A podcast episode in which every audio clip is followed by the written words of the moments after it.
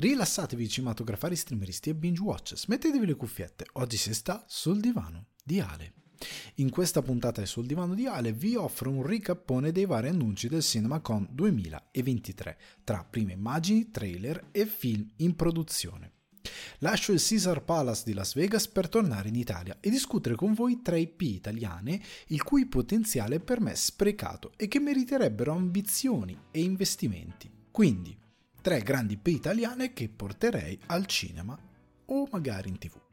Per la primavera in Oriente vi parlo di Suzume, il nuovo film di Makoto Shinkai, che apre il cuore alla tradizione spirituale nipponica come alle sue quotidiane ferite. Infine parlo del Soul dell'Avvenire, il nuovo film di Nanni Moretti in concorso al Festival di Cannes. Per chi rimane dopo titoli di coda, l'after show di Sul Divano di Ale, parlo di Citadel, la nuova serie dei fratelli russo le cui ambizioni sembrano proprio mal riposte. In aggiunta vado a sedermi ai tavolini di un peculiare diner per bere caffè e fumare sigarette con Jim Jarmusch e David Lynch. The film industry is kind of gone. Questo è il tema dei due grandi autori che ci portano a riflettere sullo stato del cinema post pandemia sulle conseguenze di un ambiente in continuo mutamento. Chiacchiere, domande e argomenti frizzantini vi aspettano in questa puntata di Sul Divano di Ale.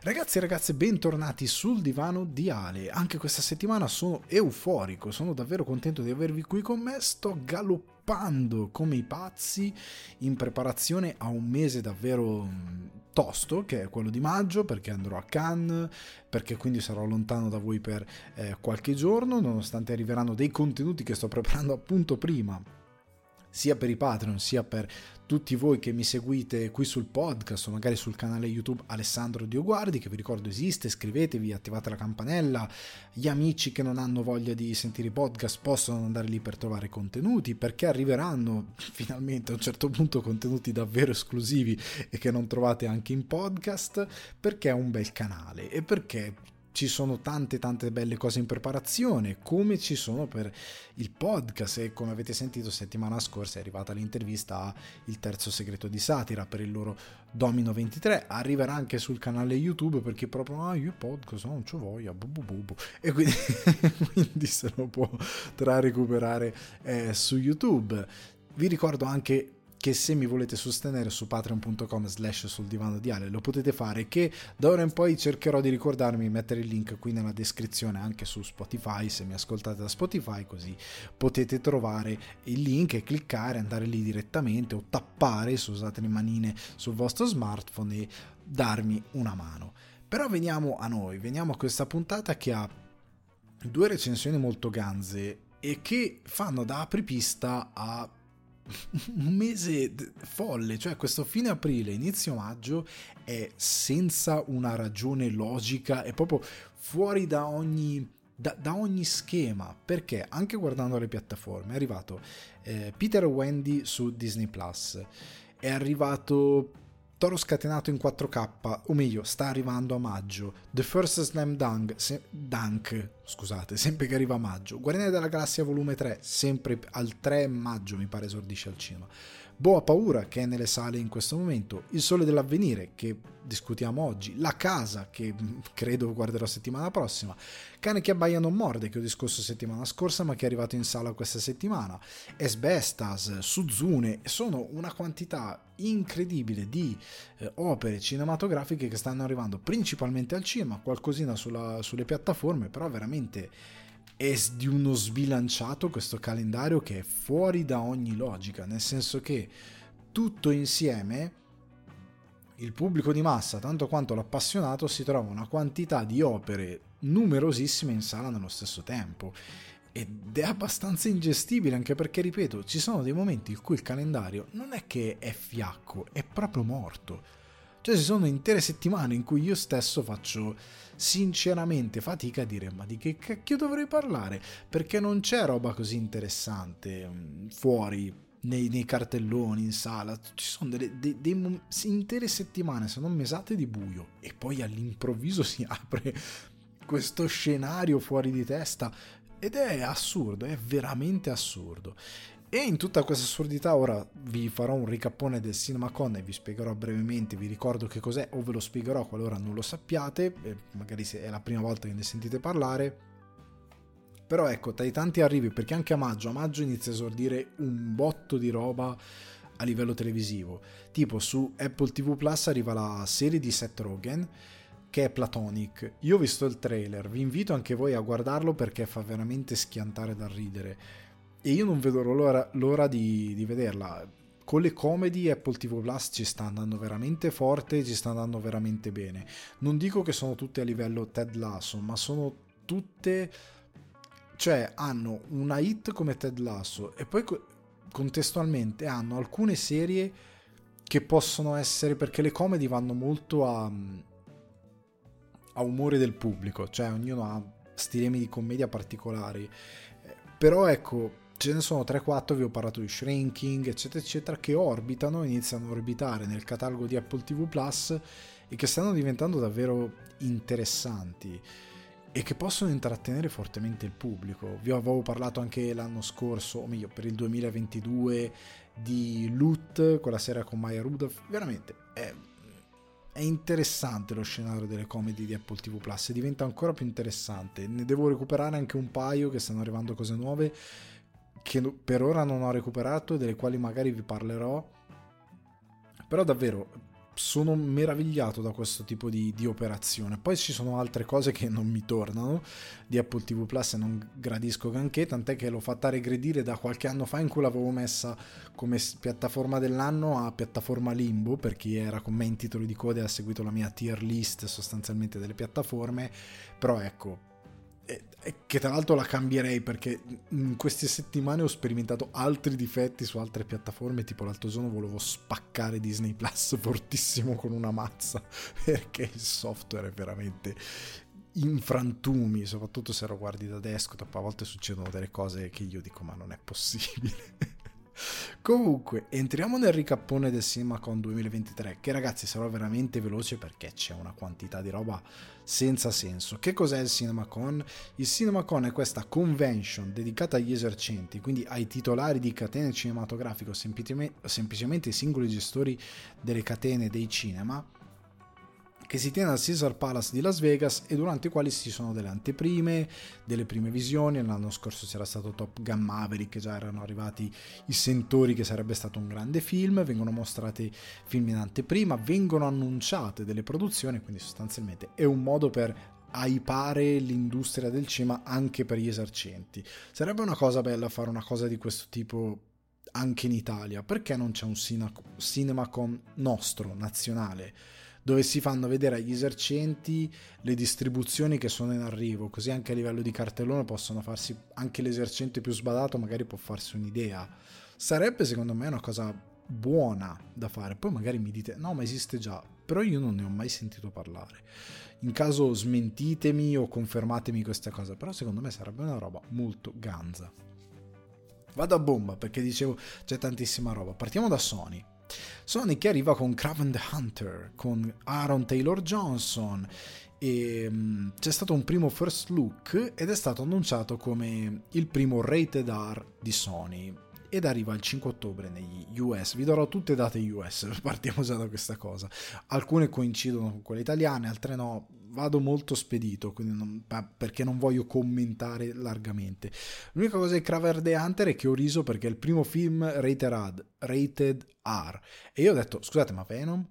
Cioè Venom 1 che doveva essere seriamente rated R avete fatto un Peppa Pig considerando che Carnage che è un, uno scassone e Craven the Hunter lo fate vabbè lasciamo stare Ghostbusters Afterlife arriva il sequel, sarà ambientato a New York, arriverà nei cinema americani a dicembre e sembra aver mostrato qualcosina che rimetterà i protagonisti diciamo nei panni proprio letteralmente dei vecchi Ghostbusters. Vedremo dove andrà a parare di Equalizer 3 e lo sto beccando il trailer tantissimo nelle pubblicità di YouTube. Ultimamente eh, se riproduco 5 video 3 hanno il trailer di, di Equalizer 3, anche perché è ambientato in Italia ed è Denzel Washington vs Mafia. Se lo guardate doppiato fa meno effetto, se lo guardate in italiano con lui che parla in italiano così è, molto estraniante. Comunque Fuqua continua a ribattere sulla sua unica IP di successo probabilmente e arriva il primo settembre negli USA. Per me è un film un po' fuori tempo massimo però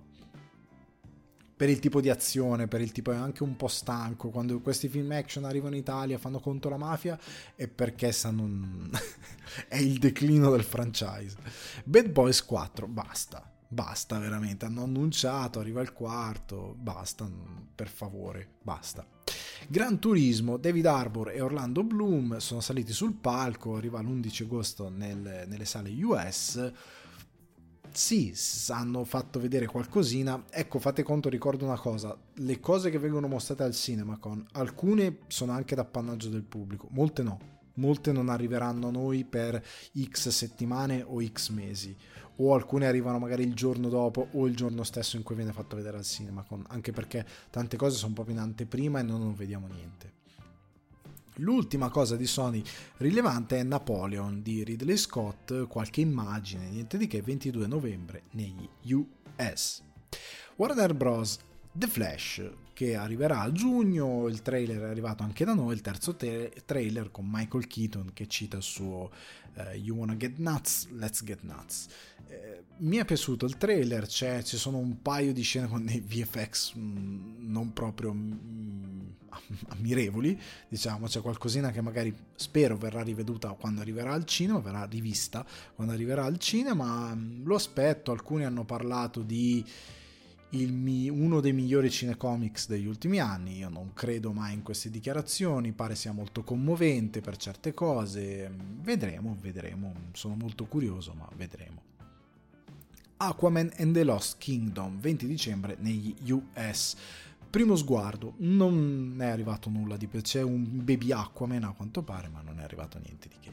È arrivato un po' di base invece per Dune parte 2. Denis Villeneuve e Timothée Chalamet e Zendaya hanno presentato qualche prima immagine che poi è arrivata anche al pubblico, si sono viste delle nuove arie per questo Dune, Dune parte 2, sembra ci sia una vera e propria guerra, sembra sia un po' più animato come film, il che fa il paio con quello che si diceva per la parte 1, sembra un film incompleto, quindi Dune probabilmente per avere grande senso sarà guardare parte 1 e parte 2 tutto insieme, perché ha un po'...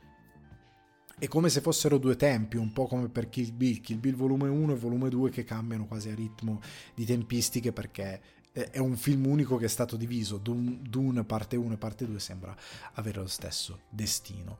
Wonka con Hugh Grant che a quanto pare è nei panni di un Ompa Lompa che arriva eh, Ompa Lumpa anzi che arriva nei cinema il 15 dicembre. E per certi versi sembra confermare questa seconda gio- gioventù della carriera di Hugh Grant che ormai è un po' ovunque eh, era nel film di Guy Ritchie fa quella comparsatina in Knives Out fa questo Ompa Lumpa Vabbè, lo vedremo, lo vedremo. Io non, non, sono particolarmente curioso, devo dire la verità. Eh, io credo che Wonka abbia quello status di cult di quel film che è nato in condizioni molto particolari e che vive del suo protagonista perché fece un'interpretazione straordinaria.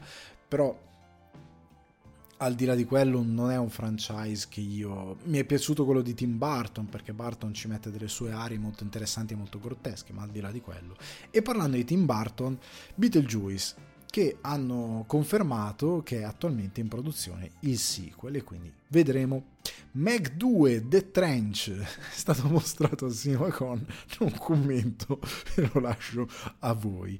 The Nun e The Conjuring Last Rides. Io non ne posso più né delle Nun né delle congiurie, che non è congiurie, però è per, per, per scherzare al riguardo. Io non ne posso più di questo franchise che finisse il prima possibile, anche perché è è veramente oltre fuori tempo massimo perché ormai l'horror si è lasciato alle spalle quelle robe lì e capisco che ci sia un pubblico che ancora se ne nutre però basta Walt Disney Guardians of the Galaxy volume 3 Ah, i due precedenti sono stati annunciati, ma se non ricordo male non c'è ancora una data. Guardians of the Galaxy volume 3, che arriva come dicevamo prima, a maggio è stato mostrato altro, molto interessante, ha ricevuto una, un'accoglienza particolarmente calda, adesso in giro a livello di promozione, non vedo l'ora. The Marvels il 10 novembre, anche qui mostrato qualcosina, una, una ricezione piuttosto tiepida. Indiana Jones che arriva a giugno, invece qua c'è stata una, una ricezione un po' più calda, Spielberg ha anche dichiarato in questi giorni dopo il cinema con che lui ha visto il film, che ha detto credevo l'unico di essere in grado di fare Indiana Jones, invece ne è molto orgoglioso a quanto pare. Poi Ford ha detto non farò più Indiana Jones e, e tutti oh no, oh mio dio, eh ragazzi è anche una questione anagrafica, il cristiano lo vedete in Shrinking, non è perfettamente in grado di calarsi in ruoli action di questo tipo, è chiaro che sarà l'ultimo. Wish, eh, Walt Disney torna all'animazione, Chris Pine fa questo King magnifico, arriva il 22 novembre, sembra interessante, ma io onestamente lo stato dell'animazione attuale Disney mi fa sonnecchiare moltissimo. Spero sia interessante, ma vedremo, vedremo cosa verrà fuori. La Sirenetta è stata mostrata anche lei a maggio, Ursula di Melissa McCarthy ha avuto parecchio spazio, io non sopporto tanto la McCarthy Vedremo anche qui, ho una curiosità molto relativa. Haunted Mansion in arrivo a luglio, questo franchise che ritorna, sembra ci saranno diversi cameo, diverse situazioni per i fan, non si è detto granché. Elemental in arrivo a giugno, Pixar ritorna con questo film, è un film Pixar. abbiamo capito che è un film Pixar, abbiamo capito che la formula è più o meno la stessa. Io sono un po' annoiatino anche di Pixar. Vorrei che facessero un passo in più. Ne avevo fatto un video originale per il canale nel quale parlavo di animazioni di questo tipo. Magari ve lo riproporrò così vi farete un'idea.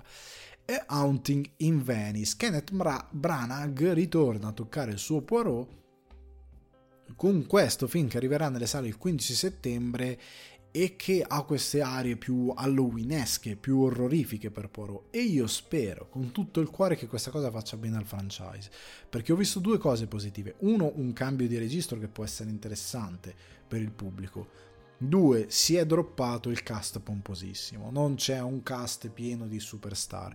Ed è una cosa ottima, cioè io onestamente capisco le operazioni, però se hai un Poirot non può o fai una cosa alla Allen cioè che dici ok se volete venire però lavorate per il minimo sindacale per il bene del film perché vi interessa il progetto perché vi interessa recitare. Perché tanto non è che Gal Gadot come è accaduto in ehm, quello sul Nilo Assassino sul Nilo se per una volta fa un ruolo al minimo sindacale oddio, va, fu- va, va, va, a chiedere l'elemosina sotto un ponte, avrà ricevuto 7 miliardi di, di stramilioni per gli altri film che ha fatto in precedenza, stesso vale per tutti gli altri attori. Sono comunque cose che si fanno nel cinema o secondo me vengono prodotti a queste condizioni o si usa un cast di giovani attori o di attori emergenti e si bada di più al film piuttosto che a quello che è il castone da mettere sul posterone con tutti i faccioni e nomoni. Quindi io do fiducia a Branagh che comunque anche in Assassino sul Nilo mostrava sempre la sua qualità ma il film risentiva un po' di un'operazione un po' debole The Creator, questo nuovo sci-fi di Garrett Edwards, un regista molto interessante con John David Washington e Gemma Chan. È un film che ha luogo in questo futuro distopico dove l'umanità e i robot sono sul piede di guerra, diciamo. Arriva il 29 settembre, da quello che si è visto pare sia un grandissimo sci-fi. L'accoglienza è stata molto positiva per questo The Creator e io Gareth Edwards, io me lo segno sempre sulla listina quando c'è qualcosa da vedere. L'ultimo film dello slot Walt Disney, The Next Goal Wins di Taika Waititi. Michael Fassbender, protagonista, spero che questo film gli ridia un po' di... Ehm, un po' di spazio che lo, lo, faccia rinsavire a livello di no rinsavire che risusciti un po' la sua carriera che si è abbacchiata con una serie di operazioni veramente brutte. Assassin's Creed l'uomo di neve che non è stato brutto solo per lui ma anche per il regista che è stato, gli è stato mozzato un po' il film. Comunque questo Next Goal Wins di Waititi che torna un po' a casa sua, torna un po' alle origini, ci racconta questa squadra di calcio, l'American Samoa, ed è quelle sconfitte sonore, quel 31 a 0 mi pare contro gli Stati Uniti, non mi ricordo contro che nazionale fosse, però ecco, questa storia assurda, l'adattamento di un documentario se non ricordo male, e sono curioso perché Waititi quando sta in un elemento di questo tipo piuttosto che nei grossi blockbuster secondo me rende meglio perché la sua comicità è più adatta a certi contesti.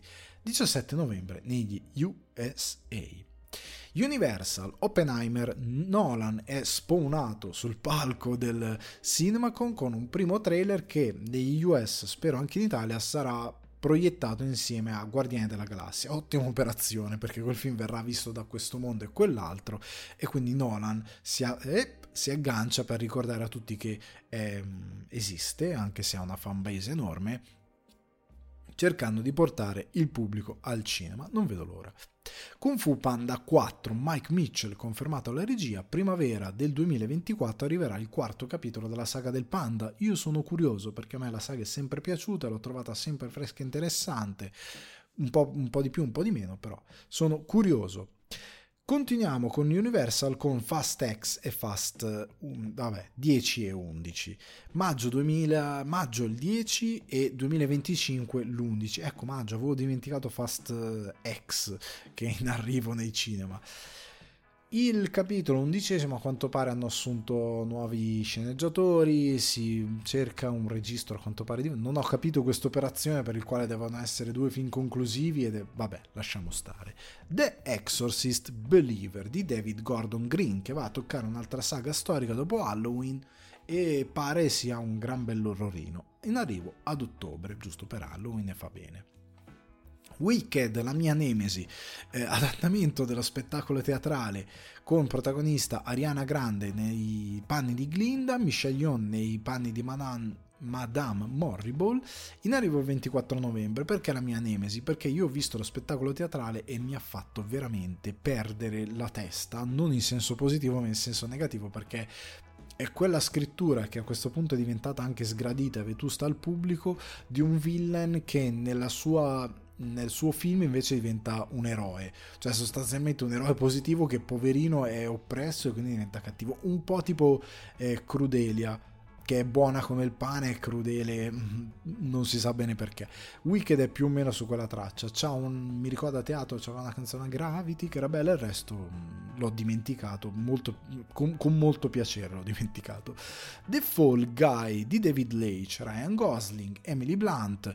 Si è parlato di una bellissima chemistry eh, con Gosling che interpreta questo stunt performer su un set di una gigantesca space opera. Ci sono anche Aaron Taylor Johnson, Winston Duke e Stephanie Su. Marzo, primo marzo 2024, io sono sempre ben curioso di vedere film di David Leitch.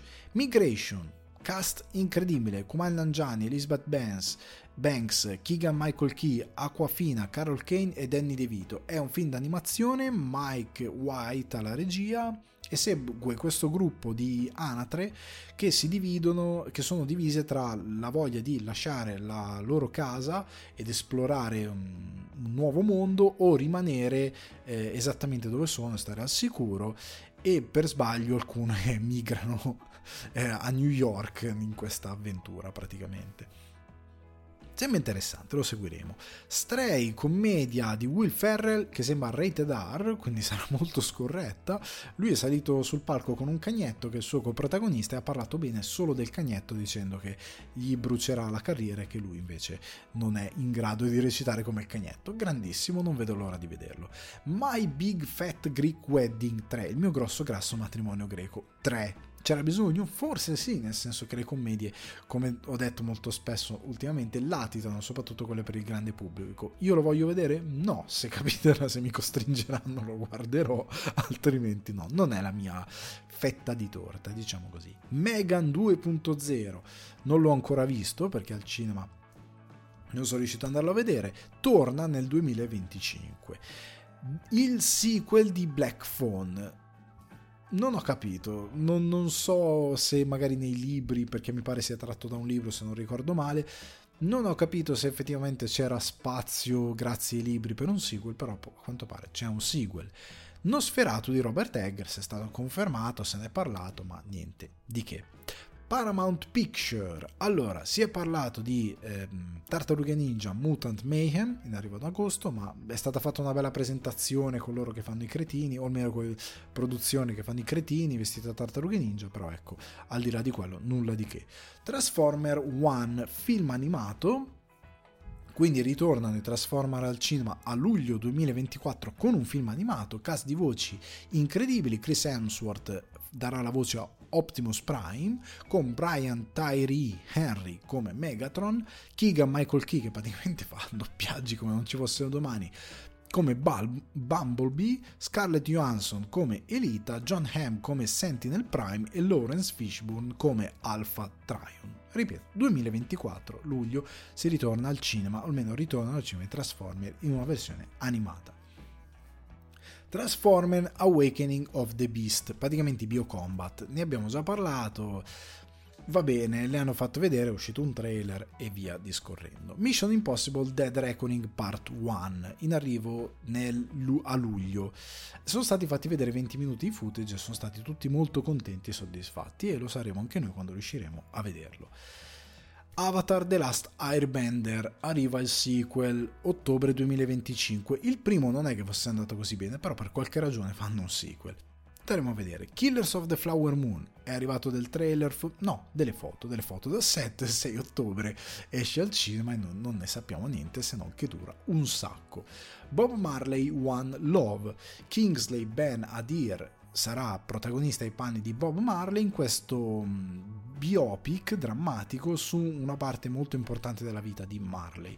12 gennaio 2024, sempre data USA. E Quiet Place Day One arriva nuovo, ehm, questa nuova installazione del franchise che a me piace molto, però si parla Day One, quindi si fa un passo indietro a New York con Lupita Nyong a fare la protagonista che eh, interpreta questa madre durante appunto l'invasione aliena, Joseph Quinn, Alex Wolf e Jimun Honsun saranno al suo fianco. Marzo 2024 nei cinema USA. È stato presentato da John Krasinski che due piccioni eh, con una fava ha presentato anche il suo If questo live action slash film animato eh, con protagonista che praticamente parla con i suoi amici immaginari dell'infanzia. Cast ricchissimo, Ryan Reynolds, John Krasinski, eh, Kaylee Fleming, Phoebe Waller-Bridge, Fiona Shaw, Celine Fleming, Steve Carell, Anan Keen, Matt Damon, Sam Rockwell, Aquafina e molti molti molti altri. Io non vedo l'ora perché ne ho sentito parlare in modo molto interessante, anche questo concept del protagonista che ritrova i suoi personaggi immaginari dell'infanzia è molto carina e non vedo l'ora di vederlo. SpongeBob Square Pants, The Search for SquarePants, sembra sia il film animato più ambizioso del franchise e in arrivo nel 2025, ne l'hanno pompato tantissimo, vedremo, SpongeBob fa sempre bene. Il sequel di Smile è stato annunciato, Gladiatore 2 hanno detto cominciano le riprese, noi abbiamo detto va bene. Lionsgate che chiude questa parte di ricappone Hunger Games Ballad of Songbird and Snake. È arrivato il primo trailer è arrivato anche noi è disponibile su YouTube e mm, ovunque guardiate probabilmente su YouTube. Rachel Ziegler protagonista Tom Bla- Bleat Hunter Schaefer, Viola, come dicono gli americani, Davis, Peter Dinklage, che interpreta un personaggio molto molto compelling, come si, su- si suol dire, Jason Schwartzman, e è ambientato, come vedete dal trailer, nei primi giorni degli Hunger Games e in quella che è la prima vera edizione dell'Hunger Games come poi l'abbiamo conosciuto nei film della saga. In arrivo al 17 novembre, sembra interessante anche se per me è un po' fuori tempo massimo, è un tentativo di riportare qualcosa teen... Um, questi eh, young adult, questi romanzi young adult che sono andati molto di moda dopo Twilight per diversi anni. Spero vada bene, anche se sarebbe stato bello qualcosa di diverso. Comunque, Qui si conclude il ricappone di questo cinema con che ci ha portato un sacco di roba interessante. Come vedete, veramente tanta, tanta roba e sicuramente nel mezzo non ho nominato qualcosina che magari è stata solo annunciata perché alcune cose salgono e nel mezzo tra un trailer l'altro dicono ah facciamo il sequel di questa roba, arrivederci. Senza dire letteralmente nulla. È un po' awkward però fa sempre brodo.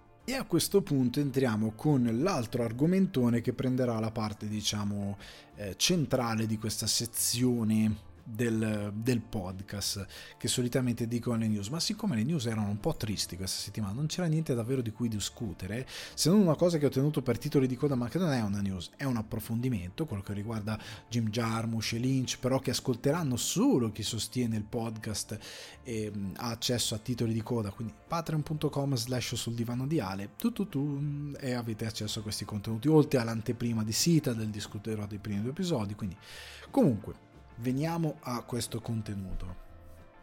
3 IP italiane da portare al cinema in tv, secondo me. più che altro al cinema, perché questo, io ho dedicato tutto questo spazio al cinema, cioè cose che porterei in sala. Perché io credo che quello che manchi in Italia, oltre a una vera industria che però va incoraggiata e sviluppata, è l'ambizione. Perché noi abbiamo delle IP che sono seriamente forti e che possono avere anche carattere internazionale e che lo hanno dimostrato sulla carta. Ce ne sono tantissime. Io ne ho prese tre in futuro potrebbero arrivare altre 3 IP, altre 3, altre 5, altre 6, ce ne sono veramente tante che hanno un potenziale, che hanno riverbero in giro per il mondo, ma secondo me veramente manca ambizione, si potrebbe fare tantissimo a livello di produzione cinematografica con quello che abbiamo e si può arrivare in tutto il mondo, non solo in Italia, perché se voi ci pensate è altamente illogico o comunque è abbastanza logico se ci pensate bene cioè è sia illogico che logico se, se, poi fate una quadra, che noi mangiamo un sacco di IP che vengono da altri paesi che non conosciamo, dei quali assorbiamo la cultura eh, per osmosi, Giappone, eh, Stati Uniti, eh, a volte Sud America, Inghilterra, cioè sono posti che noi non conosciamo, non viviamo, assorbiamo la cultura, a volte ci facciamo influenzare raccontando roba di quei posti gli altri vorrebbero raccontare roba nei nostri posti, le raccontano male, noi abbiamo le cose per raccontarle e non lo facciamo. Un, uno dice, ma perché? Perché noi non riusciamo? Quando in verità, e alcuni P lo dimostreranno, siamo riusciti molto spesso ad arrivare fuori ad altri facendo delle cose che tanti o non sanno o non ricordano e quando io a volte le, le dico alle persone guarda che abbiamo fatto queste cose mi dicono ma davvero? E dico sì, è, è successa questa cosa e che abbiamo rinunciato a fare tante cose però si potrebbe fare grande roba primo progetto sono tre progetti molto diversi tra loro anche se eh, due di questi vengono dal fumetto e uno no viene da un personaggio originale cioè mm, che non viene da, dalla carta viene da, proprio dalla televisione Ratman Ratman la, l'opera di Leo Ortolani allora io farei seriamente non una serie, ragazzi, con tutto il bene, non una maledettissima serie. Basta. Qua bisogna tirare fuori l'ambizione.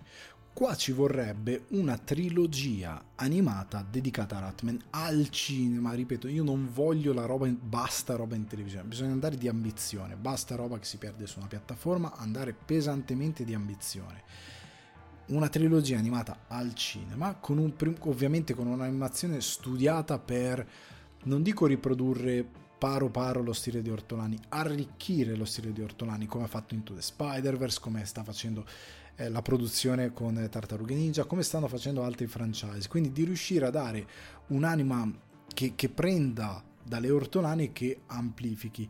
E qua io pretendo una sceneggiatura dalle ortolani, cioè nel senso che la produzione arrivi, lo faccio io. No, che prenda le ortolani e dica ok, lavora con la produzione, fai tu la sceneggiatura, al massimo ti affianchiamo qualcuno per magari dargli una forma cinematografica però deve essere il tuo soggetto col tuo umorismo, con le tue battute, il tuo soggetto e tue, la tua scrittura, con il tuo umorismo, le tue battute, deve essere puramente ortolani, perché quando hanno fatto quella robaccia che la serie animata è venuta una cosa orrida perché hanno tolto tutto Ortolani e hanno lasciato Ratman vuoto che era solo come ehm, simbolo ma non c'era davvero Ratman perché non c'era il suo autore non c'era il suo taglio era una roba per bambini è completamente svuotata dal personaggio, è stata orribile. Ci vuole Ortona- Ortolani. Se fossi io un produttore direi ok, il primo film da lettore, dico lo facciamo ovviamente un film di origini, ma un film di origini impostato in modo particolare, perché, perché, è Ratman e perché è animazione. Quindi non che per 40 minuti su due ore vediamo un tizio normale che va in giro. Io farei un film di origini dove si introduce anche il, il cattivo supremo che è Valker, che credo sia Valker perché non è con la, con la W, è con la V. Valker si introduce lui ed è una storia di origine che io farei, siccome Ratman è nato come parodia di Batman, se voi guardate il primo numero è una parodia di Batman, perché Arcibaldo, cioè il, cameri, che è una sorta di Alfred però di Ratman, ecco, io farei quel film basandomi sulla parodia del più grande film d'animazione mai fatto. uno dei più grandi film, perché poi è arrivato Into the Spider-Verse, è il secondo film d'animazione più grande mai fatto e dedicato a Batman, che è La maschera del fantasma.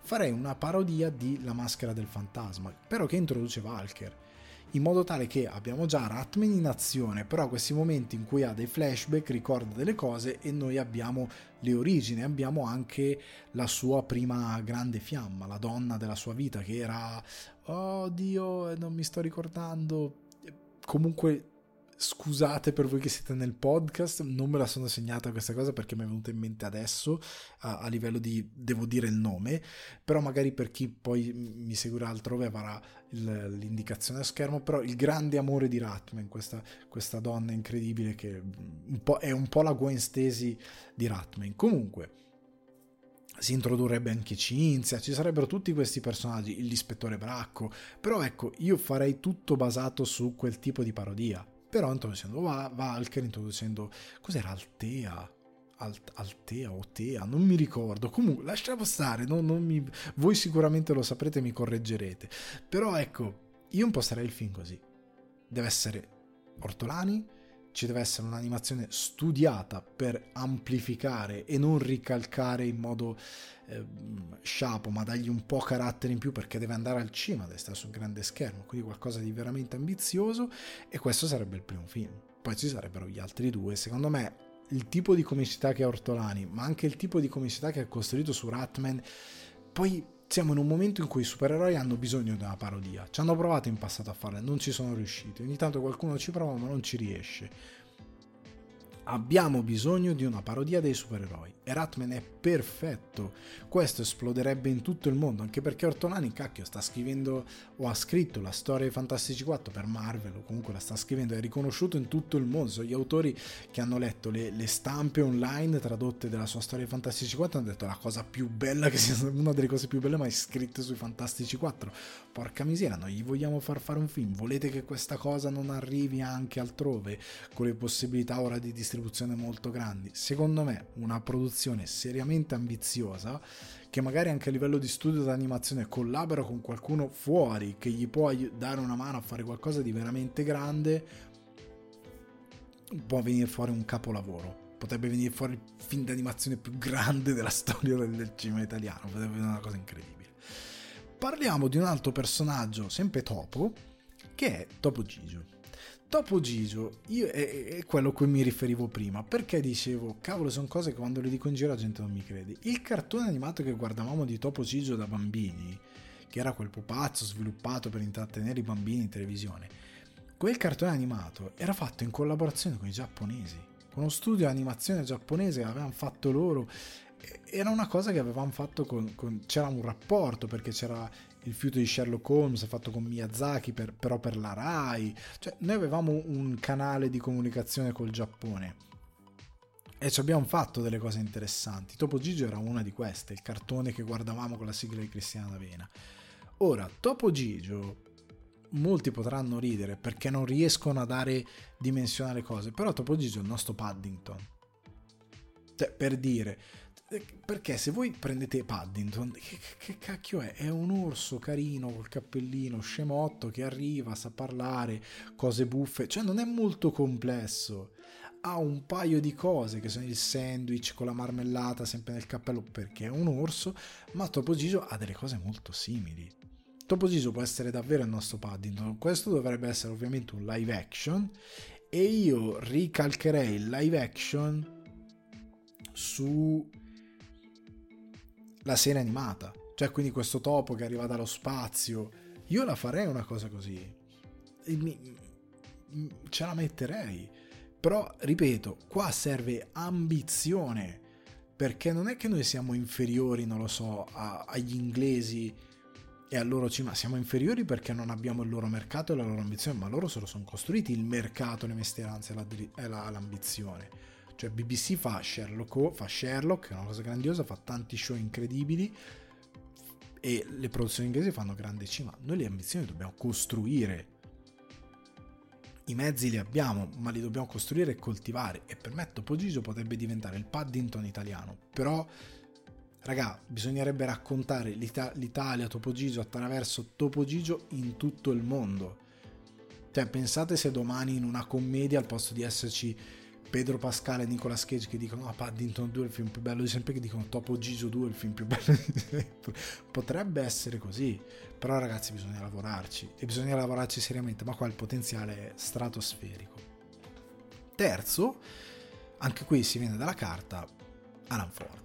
Alan Ford, i più giovincelli non lo ricorderanno, anch'io lo ricordo molto poco perché mio padre lo leggeva, ma io non sono cresciuto effettivamente con Alan Ford. È un fumetto, diciamo, satirico di Max Bunker e Magnus, o Magnus, non mi ricordo mai, molti lo dicono Magnus semplicemente. Comunque, due grandi autori che si erano inventati questi, questo improbabile personaggio eh, che finiva quasi per caso in un'agenzia, diciamo, di spionaggio, questo gruppo TNT è ambientato a New York, però era ambientato a New York per dargli quest'aria da spionaggio che da noi è un po' difficile fare lo spionaggio in Italia, è un po' ridicolo. Però ecco, anche perché Alan Ford, poi Alan Ford può essere ambientato a Sassuolo, no?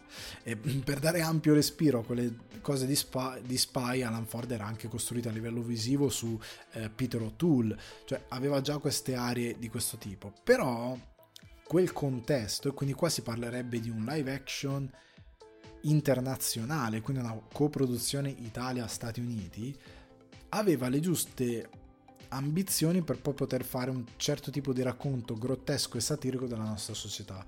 Quindi sì, lo ambienti là, però è una cosa di fantasia, quindi hai occasione di, perdere, di prendere in giro e fare satire di certe idiosincrasie del nostro presente e del nostro vissuto senza eh, doverle ambientare in modo ridicolo in un paese che chiaramente già alla base non può avere quel tipo di racconto di spionaggio perché non sta in piedi.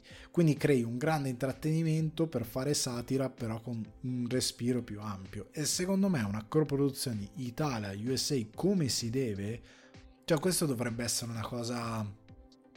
Cioè io la metterei in mano a Guy Ricci, eh, anzi ancora meglio, la metterei in mano a Shane Black, cioè uno che ha un grande senso dell'umorismo. Shane Black che ti prende Ryan Gosling per fare Alan Ford, che ha anche un gran bel senso comico, che ti del, che ti sa costruire delle belle scene d'azione, che ti sa mettere in scena un, un, grandissimo film, che ha un grande senso dell'umorismo, Shane Black, e ti può fare una cosa bella, bella interessante.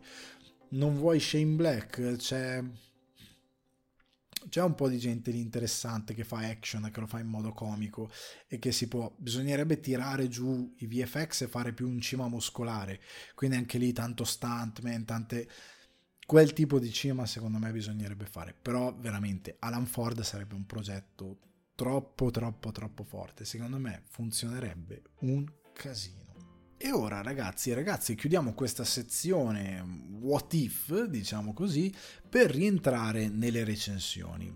Nelle recensioni che questa settimana con la primavera in Oriente andiamo nuovamente in un esordio, ci riportano al cinema, sponda però animazione con Suzume, il ritorno di Makoto Shinkai, sceneggiatura di Makoto Shinkai oltre alla regia, musiche di Kazuma Yinnouchi e dei Red Wimps già per Your Name e Weathering With You durata 122 minuti quindi 2 ore e 2 minuti distribuzione italiana Sony Picture e Wild Bench anche se ho visto solo Sony Picture che è la proprietaria di Crunchyroll perché è tutto sotto Crunchyroll però formalmente lo distribuisce poi Sony Picture allora è andato in concorso per l'Orso d'Oro a Berlino Makoto Shinkai Night l'annuncio, la, la voglio diffondere per chi è a Milano perché Anteo City Life il 23 e 24 maggio avrà una Makoto Shinkai Night dopo che ormai Suzume è andato al cinema riproporrà Il Giardino delle Parole se non ricordo male e Your Name. Tanto Il Giardino delle Parole dura 40 minuti più Your Name viene un film un po' più lunghetto, però sostanzialmente vi viene un bel film. Quindi se siete di Milano, Anteo City Live 23-24 maggio, date uno sguardo se potete andare, perché una sera sarà in lingua originale, una sera sarà doppiato, se non ricordo male. Quindi fate voi come volete. Allora, questo ritorno di Shinkai, vi leggo la trama e poi andiamo con due cose due. Suzume è una studentessa di 17 anni che dopo aver perso i genitori vive con la zia in un piccolo paesino del Kyushu. Un giorno incontra un giovane viaggiatore di nome Sota che le chiede indicazioni per raggiungere una vecchia stazione termale abbandonata e una misteriosa porta. Affascinata dal giovane, decide di seguirlo e finisce inavvertitamente con l'aprire proprio con la porta, la cui apertura però, secondo la leggenda, è causa di innumerevoli disastri. Suzume si ritrova anche a raccogliere una pietra che nelle sue mani si tramuta in un gattino che scappa via. Prima che accada l'irreparabile, però Suzume e Sota riescono a richiudere il portale scongiurando il peggio e Suzume apprende come Sota sia in viaggio lungo tutto il Giappone proprio per chiudere questi portali e prevenire disastri. Tuttavia, proprio nel momento in cui Suzume e Sota stanno facendo conoscenza, appare il gattino che tramuta Sota in una sedia per bambini e fuggendo poi via. Inizia così l'inseguimento di Suzume e Sota sedia al gatto in un viaggio che porterà i due lungo tutto il Giappone. Allora, riguardo questo film, voglio dire una cosa prima, perché mi ha scritto uno di voi dicendomi questa è una domanda, uno sfogo, non so, non trovo nessuno con cui andare a vedere eh, Suzume. Ragazzi, fregatevene altamente. Io questa cosa la dico sempre. Non vergognatevi di andare al cinema da soli. Eh, toglietevela sta cosa. È un... Allora, perché io dico, faccio sempre questo esempio. Se voi andate a giocare a te, se voi partite, andate a giocare a tennis, racchetta, borsa o a calcetto, palla sotto, sotto braccio, dove vai? Vado a giocare a calcetto da solo? O a tennis, ma da solo, sì, allora ti dico andiamo a farci vedere a qualcuno, perché non stai bene. Sono due sport che si fanno con un avversario o quantomeno con degli amici, se vai da solo c'è qualcosa che non va. Quindi lì è un problema, ma al cinema ragazzi, fregatemi, se volete vedere una cosa andateci da soli. Cioè, io sono anni, io da quando ho 20 anni che vado al cinema da solo, perché avevo spesso amici che non mi fregavo un cavolo di niente andare a vedere i film che volevo andare a vedere io, o semplicemente io ero disponibile in orari che loro non erano disponibili, perché io lavoravo di notte, soprattutto al fine settimana, e uscivano in quel periodo e non potevo andare, magari andavo di giorno o di pomeriggio. Quindi andate, cioè se, che cosa ve ne frega? L'importante, cioè se andate a giocare a tennis da, solo pro- da soli è un problema il cinema no, se trovate qualcuno che vi accompagna bene, se no niente. Alla fine ci sono altri spettatori e l'esperienza, il bello è questo, cioè l'esperienza collettiva. Chi se ne frega se, se siete da soli o meno. Comunque, veniamo a questo film. Allora, eh, a me è piaciuto. A me è piaciuto molto, contrariamente a Weathering With You che mi aveva lasciato un po' deluso. Eh, Shinkai la cosa che gli si fa, che gli faccio anch'io, è che fa sempre più o meno lo stesso film. Nel senso che è vero, la morale, la po- non la morale, tant- la struttura, lo scheletro base del film è più o meno lo stesso, ma è più o meno lo stesso non per Shinkai, per 270 miliardi di autori che fanno più o meno le stesse storie. Quello che poi conta è cosa racconti e come lo racconti, perché qua il cosa e il come sono molto interessanti. Cioè, se magari il come è molto simile a, eh, a quanto visto in passato o quanto visto in altre opere, il cosa è molto interessante e il modo in cui passa determinate poetiche è molto interessante perché questa volta lui Shinkai va molto al cuore sia della sua nazione sia delle sue tradizioni sia delle sue radici. Nel senso che qua questa cosa delle porte, delle catastrofi, di questi demoni che vengono fuori dalle porte, sono sostanzialmente una scusa per parlare di eh, una nazione che vive costantemente quei disastri del Giappone, eh, terremoti, tsunami, cioè una nazione che è arrivata anche a livello ingegneristico, non so se tutti lo sanno, che l'architettura giapponese è fatta in modo tale che in caso di terremoto i palazzi possono oscillare letteralmente perché hanno delle strutture che sono preposte perché ne hanno un sacco di questi fenomeni. Eh, ne ha parlato anche Miyazaki nel suo Si alza in vento, parla di un terremoto terribile che distrusse il Giappone molti molti molti anni fa. E qua invece Shinkai fa un po' più riferimento a alcune catastrofi naturali che hanno colpito eh, il Kanto e il Touku nel 23 e nel 2011 quindi va un po' di più ad abbracciare eh, questa cosa. Ed è un, un modo molto bello di farlo. A me è piaciuto tantissimo perché lui si posiziona tra Principessa Mononoke ma in alcuni frangenti senza l'ingegno e l'intelligenza di Miyazaki, perché questo vermone che viene fuori da queste porte che si prepara è una sorta di demone pre-disastro, il design non mi è piaciuto. Poi soprattutto sul finale, l'unico difetto per me visivo del film è che sul finale c'è questo botta di 3D che è orribile. È veramente orribile. Il film era così bello, in tante sue parti c'è questo bottone finale di 3D gigante, è veramente brutto, si vede anche nel trailer, è brutto forte al cinema, è veramente brutto. Devono imparare che quella cosa lì o la studiano meglio o la integrano meglio con uno stile d'animazione che faccia convivere le due cose molto bene o se lo fanno così male devono rendersi conto che è un pugno in un occhio, cioè lo, lo sgami subito ed è brutto fallo in animazione piuttosto, inventati una soluzione animata, ti fai uno sbattimento in più e lo fai così. Oppure cambi il tuo stile animato, perché non... quello è l'unico difetto grosso che ho, che ho trovato intollerabile, ecco. Invece il film, come dicevo, prende Miyazaki da un punto di vista e poi è molto Shinkai dall'altro punto di vista, perché lui porta sempre quell'idea, perché in Principessa Mononoke si parlava un po' più dell'evoluzione del rapporto uomo-natura in senso dove l'uomo si evolve e crea un contrasto. Qua invece non c'è un contrasto tra uomo e natura. Qua più che altro c'è l'uomo che prende coscienza di cos'è la natura, di quanto può essere forte la natura e un po' chiede scuse e si, e si piega, nel senso che a me la cosa che mi è piaciuta maggiormente del film è questo protagonista che fa il chiudi porte, questa è la sua missione, e da lì ci sono tante tradizioni, tanti modi di pensare anche il rapporto con la natura e ora qua verrà fuori molto in questa cosa. Non è spoiler ragazzi, non vi sto facendo spoiler di nulla, non sto scendendo in dettagli anche perché non riesco a citare a memoria quello che loro dicono.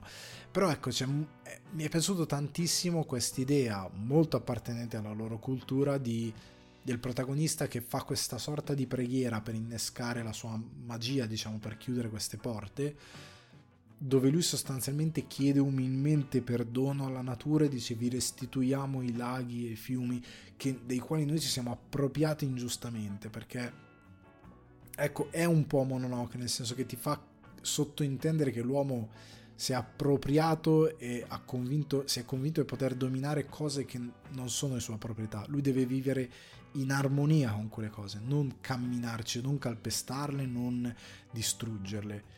Perché se lo fa allora la natura a un certo punto si ribella e la natura quando c'è maremoti, anche per quello che si parla di cambiamento climatico in modo cercando di spaventare le persone perché viene detto oh la natura non gliene frega niente, tu cambi queste cose, la natura si adatta e ti distrugge perché questa è la reazione che ha. E nelle credenze giapponesi questo diventa l'idea di convivere che loro hanno sempre avuto con la terra, perché per loro Dio è la terra, è la natura. Tant'è che appunto in Principessa Mononoke c'era questis, questo bellissimo, bellissimo, anche un po' inquietante per certi versi, questa sorta di Dio c'è, perché sembrava un po' un cervo, anche se non lo è, però questo bellissimo animale che rappresenta la natura, questa divinità tranquilla che però quando viene uccisa fa un casino o comunque quando viene attaccata fa un casino. E c'è questa cosa ed è molto bella. Come ho trovato molto bella alcuni momenti in cui qua Shinkai ti commuove non tanto per la storia d'amore che c'è, non tanto per il cuore puro della protagonista e il legame che ha con sue certe cose, alcuni elementi un po' tra virgolette sci-fi dove piega il tempo, certe cose sono sempre quei totem di Shinkai, però la cosa che ti commuove di più è proprio il racconto molto personale del Giappone c'è un giapponese che si apre al mondo dicendo noi conviviamo con quest'idea che lasciamo casa dicendo ciao ai nostri cari e tante volte non è detto che noi torneremo da quei cari o che tor- ritroveremo quei cari per via di queste situazioni che viviamo. E ci mette davvero tanto cuore in questa cosa ed è molto delicato il modo in cui lo racconta ed ha veramente ripeto, affonda in tutte quelle tradizioni giapponesi che sono molto belle, molto forti e molto interessanti. Mi è piaciuto davvero, davvero, davvero tanto sotto questo punto di vista e l'ho amato fortemente.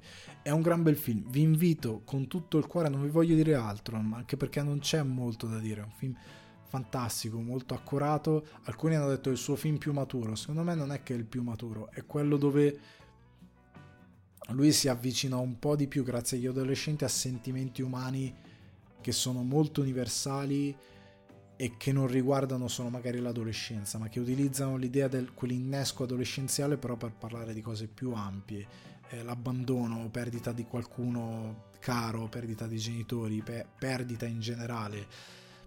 natura, uomo, morte, è, è, molto bello anche il discorso sulla morte, su, su morte, amore, mette tanti temi, mette tanta carne al fuoco, è bellissimo anche visivamente in certe sue parti, tranne quel botta di 3D che Shinkai perché? Perché l'hai fatto?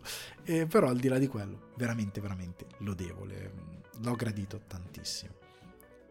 Suzume, andate al cinema, vi prego che lo guardiate in originale doppiato. Io l'ho guardato doppiato. Per me era doppiato bene, che cosa vi devo dire? Eh, sono stati molto bravi i ragazzi del doppiaggio, secondo me in entrambi i casi. Ragazzi, in originale lo potete sempre vedere a casa, in originale. Se vi capita il doppiato andate al cinema. Come dico sempre, qua non siamo in un live action, il doppiato lo puoi anche perdonare. Vado avanti con Il Sol dell'avvenire. Regia di Nanni Moretti, sceneggiatura Nanni Moretti, Francesca Marciano, Federica Pontremoli e Valia Santella. Direttore della fotografia Michele D'Attanasio, musiche di Franco Piersanti, cast Nanni Moretti, Margherita Bui, Silvio Orlando, Bar- Barbara Bo- Bobulova, Mathieu Amalric. Durata 95 minuti, quindi un'ora e 35 minuti. Produzione Sacher Film Fandango con Rai Cinema e Le Pact in coproduzione distribuzione italiana 01 Distribution è in concorso al Festival di Cannes e di cosa parla questo Sol del, Il Sol dell'Avvenire? È una commedia appunto di Nanni Moretti in Nanni Moretti al 100% che vede protagonisti Giovanni interpretato da Moretti che è un regista sempre meno in sintonia con il mondo attorno a lui. Sta girando un film ambientato nel 1956, la storia del segretario della sezione del PC del quartiere romano del Quarticciolo, che deve capire come reagire all'invio dei carri armati sovietici a Budapest. La produttrice del film è sua moglie Paola, Margherita Bui, che però sta pensando di lasciarlo, anche se Giovanni non lo sa. Giovanni sta anche scrivendo un film tratto da Il nuotatore di John Cheever e allo stesso tempo immagina di girare un film che racconti la storia quarantennale di una coppia con tante canzoni italiane a fare da sottofondo. Allora, il film è straordinario, cioè a me è piaciuto un sacco perché è un po' Moretti che rimane fedele a se stesso al 100% e io credo che questa cosa nella politica del film ci sia, in particolar modo in un momento in cui lui ha dei problemi di produzione, lui ha delle ossessioni anche nel modo in cui vuole produrre questo film e parla con Netflix. C'è un momento in cui lui parla con Netflix che è la cosa più bella, non la cosa più bella del film, è sbagliato. Una delle cose belle del film che ha fatto straridere sia me sia chiunque era in sala con me e che è molto acuta, molto più acuta e molto più onesta di quanto ha fatto Boris nella sua ultima stagione. Moretti ha, ha capito molto bene cosa stava parlando. Oltre al fatto che in questo film lui sì, è il film più fedele a se stesso, ma è il film che si mette anche più in dubbio rispetto a se stesso, rispetto a certe cose che vuole dire, diventa anche un po' bugiardo con se stesso, col pubblico, dichiara, soprattutto il finale è straordinario, non sto qua a dirvi che cos'è ovviamente perché non voglio farvi spoiler, ma il finale è bellissimo, è sovversivo verso Moretti stesso, però come dicevo prima è fedele allo stesso tempo perché è proprio un film di Nanni Moretti, non può essere di nessun altro come lo sono tutte le invettive comiche. È un film eh, che parla di noi, che parla del presente, è un presente ovviamente visto da un uomo dell'età di Nanni Moretti che prende una nicchia del presente, ok? Perché ovviamente parla di non è il presente di un ragazzo di 20 anni, non è il presente di un adolescente, non è il presente, è il presente di un uomo dell'età di Nanni Moretti, questo è chiaro. E una cosa che io gradisco nei film è quando si rendono conto di non poter raccontare tutto. Cioè, Nanni Moretti non può raccontare l'Italia e certe, e certe idiosincrasie e, certe, e certi messaggi che magari potrebbe includere nel suo film attraverso l'occhio di una generazione che non conosce. Quindi lui racconta il suo di sguardo.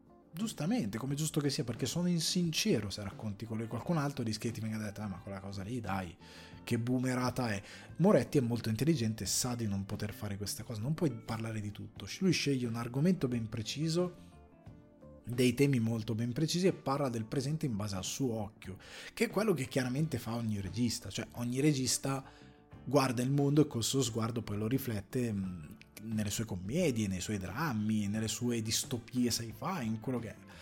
E Moretti parla ovviamente di noi, del cinema, del presente, di come la politica c'è, ma soprattutto PC, la, de- la, sinistra è presa molto in giro per certi punti di vista, è presa molto in giro la percezione che ne abbiamo noi oggi, cioè già all'inizio ci sono un paio di battute che muori perché dici ma effettivamente questa è probabilmente la percezione che c'è oggi. C'è pessimismo, c'è speranza, c'è pessimismo soprattutto da parte di Moretti, che è un regista che chiaramente è devastato dalle sue psicosi e che si cura un po' attraverso le storie che vuole raccontare. Questa cosa che lui continua a dire: Ma io non posso fare un film ogni 5 anni, devo accelerare. Devo accelerare. Accelerare cosa? E, è veramente. Mi è piaciuto un sacco anche perché parla di come lui non riesce a capire più l'amore e di come in verità dovrebbe capirlo perché l'amore è nella sua storia, ma lui non lo sa, i suoi attori lo capiscono, lui no. Anche perché lui ha perso di vista l'amore perché come dice la trama, ha la moglie che lo vuole lasciare e lui non capisce neanche questa cosa. Eh, lui ha perso proprio anche la voglia di essere positivo e infatti il suo film ha un finale molto macabro. Poi sono i produttori sudcoreani.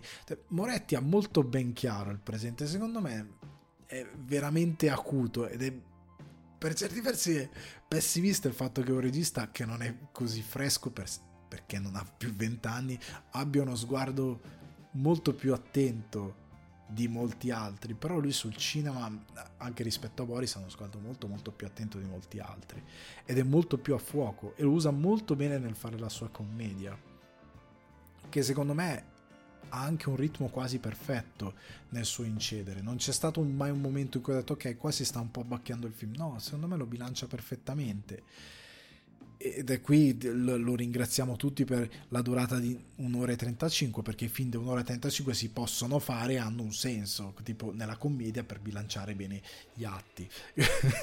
Soprattutto quando sai benissimo come scrivere e utilizzarli.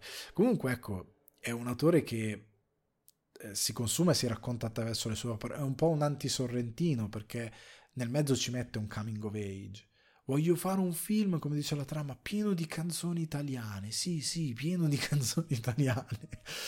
E, e un po' racconta. E lì nell'immaginare questo film, nel sognarlo, nel, nell'avere anche momenti in cui rompe la realtà, lui ritrova un po' l'amore, ritrova se stesso, ritrova le cose più oneste che vorrebbe saper raccontare, che non riesce più a raccontare. È un film che parla di Moretti, del suo cinema, del presente, del cinema di oggi, che parla di noi ed è una cosa molto bella, la cosa che secondo me è molto intelligente, non mi ricordo a chi l'ho sentita dire questa frase, però io sono molto d'accordo quando eh, con questa citazione che non saprei a chi attribuire, cioè che i geni sono persone semplici e hanno un linguaggio semplice. Moretti nel suo film, per fare una satira di tante cose e comunque per fare comicità, non usa un linguaggio particolarmente complesso e non usa delle battute particolarmente complesse. Sono comprensibili a tutti, tant'è che io ero in sala con una demografica che andava dal, dal, dal, dall'uomo di, di, 70 anni, 60 anni, a io che ne, avevo, che ne ho 35, al ragazzo magari anche più giovane, vicino ai 20, che era interessato a vedere Moretti perché magari sta scoprendo il cinema. E tutti ridevano. E ovviamente nel mezzo ci sono tante estrazioni quello più abituato al cinema, quello meno abituato al cinema. E lui è veramente fantastico, anche come a un certo punto si mette a discutere di cinema perché la moglie sta producendo un altro film, non vi dico altro, però lui si trova in questa situazione assurda e non capisce. È, è incredibile. Io l'ho trovato veramente straordinario. Non mi aspettavo di, di gradirlo così tanto, ma aspettavo di vedere un bel film però veramente le musiche, il modo in cui rompe la realtà in molti suoi schemi è fedele a Nanni Moretti, però per certi versi, guardando il panorama del cinema italiano, lo ripeto, è molto più moderno di altri. Cioè, questo film di Nanni Moretti, per come racconta, paradossalmente è più vicino a ritrovarsi in Rai Lane, del quale vi parlavo un paio di puntate fa e che trovate su Disney Plus e che vi consiglio anche lì di recuperare, che è una rom-com, ha quello sguardo fresco di una regista di sotto i 30 anni o di 30 anni, comunque esordiente, ha quello sguardo fresco lì rispetto a molti altri che fanno queste commedie all'italiana che sono le commedie più vecchie di sempre, che non sono così brillanti come erano un tempo e che non sono così interessanti. Quindi per me Moretti porta a casa veramente un film molto molto molto forte. Vincerà Khan? Non credo, non credo possa vincere Khan, credo possa fare molto rumore e credo piacerà comunque perché ripeto ha un, questo bello sguardo interna- internazionale nel suo linguaggio. Ed è un regista che dovremmo veramente portare con molto orgoglio quando ne parliamo e quando parliamo del nostro cinema. Quindi chiudo perché non voglio essere ridondante il sol dell'avvenire di Nanni Moretti ragazzi e ragazzi, se lo trovate al cinema è un must watch. Secondo me vi divertirete un sacco, è veramente ben scritto, ben girato, eh, ha una gestione straordinaria dei tempi, è, è una delle commedie più ispirate che ho visto negli ultimi anni. A questo punto ragazzi vi saluto, questa puntata è stata molto più breve. Eh, vi chiedo scusa, vi chiedo, no, non lo so, non saprei. È stata più breve, è stata più breve perché questa settimana è stata un po' poco è stata povera di emozioni, è stata povera di emozioni, però ragazzi ci rifaremo anche perché devono arrivare un sacco di contenuti. Io vi ricordo che se volete supportare sul divano di Ale le mie espansione per un giardino zen migliore potete farlo su patreon.com slash sul divano di Ale Altrimenti tenete a mente che sul divano di Ale è un confortevole piacere da condividere con gli amici e gli appassionati di cinema e televisione e che potete trovare su Spotify, Apple Podcast, Amazon Music e Acast. Quindi condividetelo, seguitelo, eh, lasciate delle recensioni positive, fatelo conoscere ai vostri amici, fatelo conoscere a Nanni Moretti, visto che ho parlato, seppur in breve, molto bene del suo film, eh, se gli serve una comparsa. Seguite anche il canale YouTube per i contenuti esclusivi e ricordate ricordate di iscrivervi e di attivare la campanella. Il campanella, il canale YouTube Alessandro Di Guardi, ormai lo sapete. Io vi saluto calorosamente e ricordandovi che qui stiamo facendo Cassavetes.